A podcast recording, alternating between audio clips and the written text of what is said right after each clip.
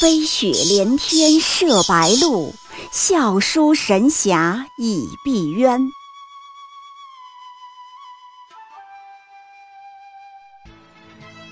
如果说古龙的小说像冰水，越喝越觉得心寒，写透了人情凉薄，那么金庸的小说就像烈酒，起初苦涩艰深，入口醇厚，回味无穷。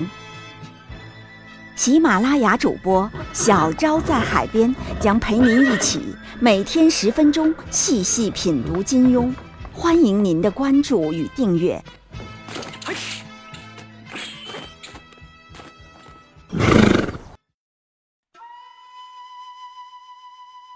第一集，人生就是大闹一场，然后悄然离去。二零一八年十月三十日，一代武侠小说泰斗金庸先生离开了人世。他的离开带走了一代人青春的记忆，亦代表了一个武侠时代的结束。一九五零年，金庸先生开始创作，直至一九七二年正式封笔，共完成了十五部小说，飞雪连天射白鹿，笑书神侠倚碧鸳，这短短十四个字概括了金庸先生经典的武侠作品。金庸小说有两句纲领性的灵魂的话，第一句叫做为国为民，侠之大者。这句话很好懂，是郭靖口里说出来的，讲的是家国。武穆书中教诲，襄阳城头烽烟，蝴蝶谷中烈火，屠龙刀里遗篇，这都是家国。中国人多半有点家国情怀，贩夫走卒、引车卖浆者都有，但是只有这几个字还不是最一流的文学。金庸小说的第二句话叫做怜我世人，忧患时多，这是《倚天屠龙记》里的明教的歌。这一句话讲的是悲悯，有悲悯的才是真正第一流的文学。可以说家国奠定了金庸小说的底色，悲悯决定了金庸小说的高度。金庸的书常常怜世人，而且越到后期越是这样，无人不冤，有情皆孽，人人可悯，笔下的一切人物，一切个体都是怜的对象。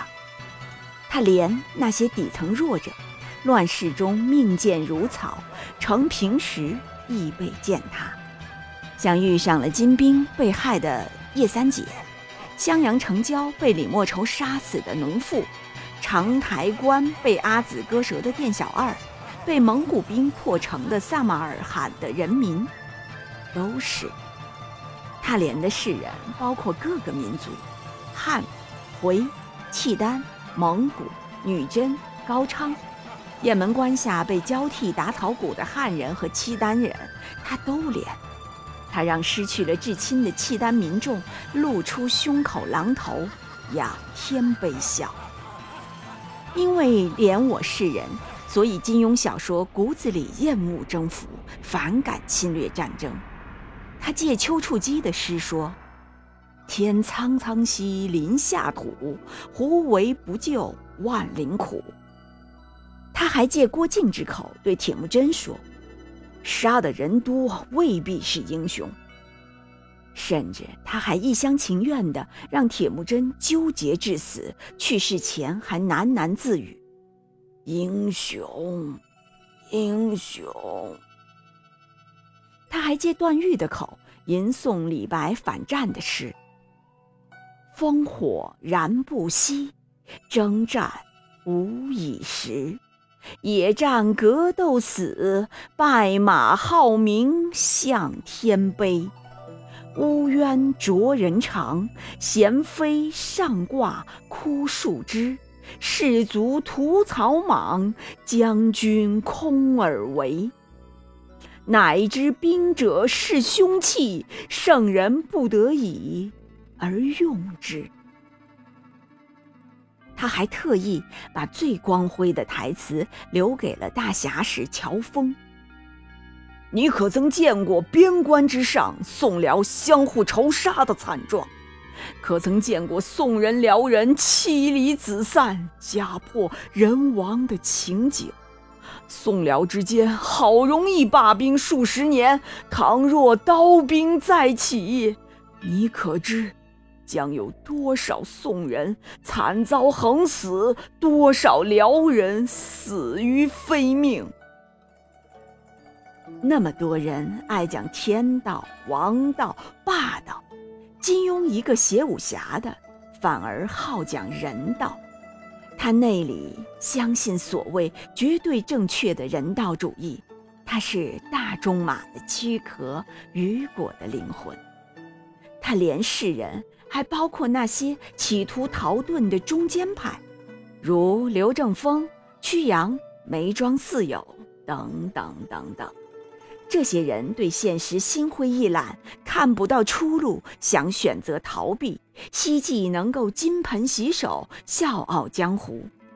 金庸也怜他们，他对他们怀抱着好感和同情，为他们精心编织了绿竹巷、桃花岛、百花谷。作为梦想中的乐土，他还想象了《碧霄吟》这样的曲子，形容他们洋洋然颇有青天一碧万里无云的气象。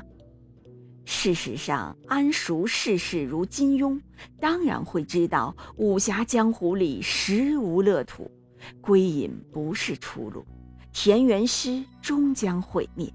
所以像蝴蝶谷、梅庄、狼环玉洞就都毁灭或荒芜了。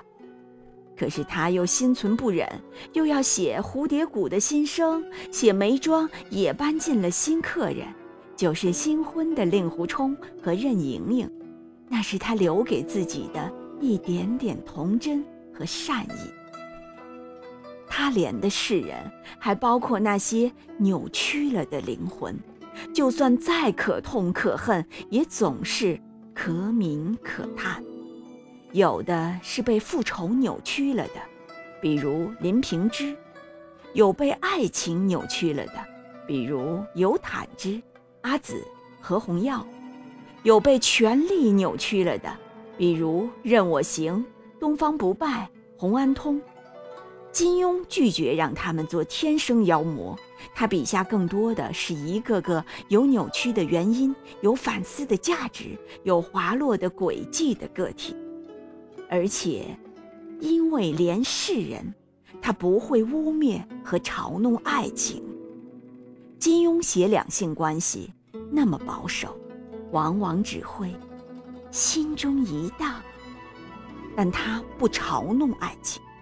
他嘲弄杨莲亭，嘲弄东方不败，却也不曾嘲弄他们的爱情。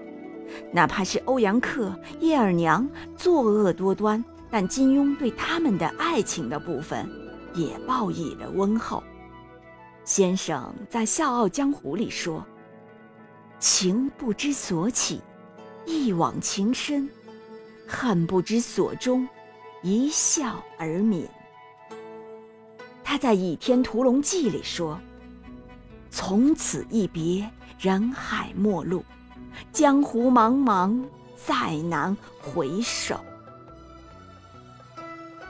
在《书剑恩仇录》里说，惠极必伤，情深不寿；强极则辱，谦谦君子，温润如玉。而现在的我们时兴刁钻和刻薄，我们已经不熟悉因为宽厚而伟大了。现在先生挥手走，辞别了凡间的光明顶，去了天界的坐忘峰，收走了郭襄的眼泪，消散了华山的烟云。真的想问问他，绿竹巷和蝴蝶谷在哪里？独孤九剑究竟怎么能练成？笑傲江湖的事儿到底有没有？人们都说世界欠金庸一个诺贝尔文学奖，再好的小说也终究会有遗憾。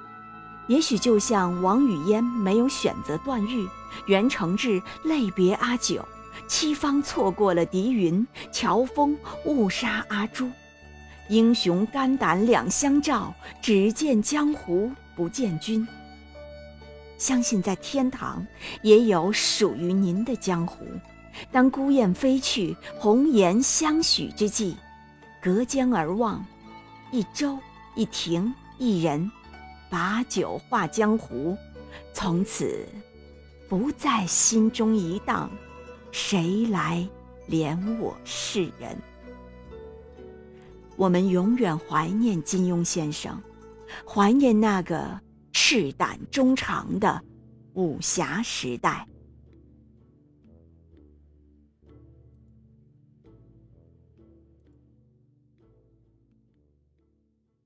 喜马拉雅主播小昭在海边将陪您一起每天十分钟细细品读金庸，欢迎您的关注与订阅，每晚八点更新一集，不见不散。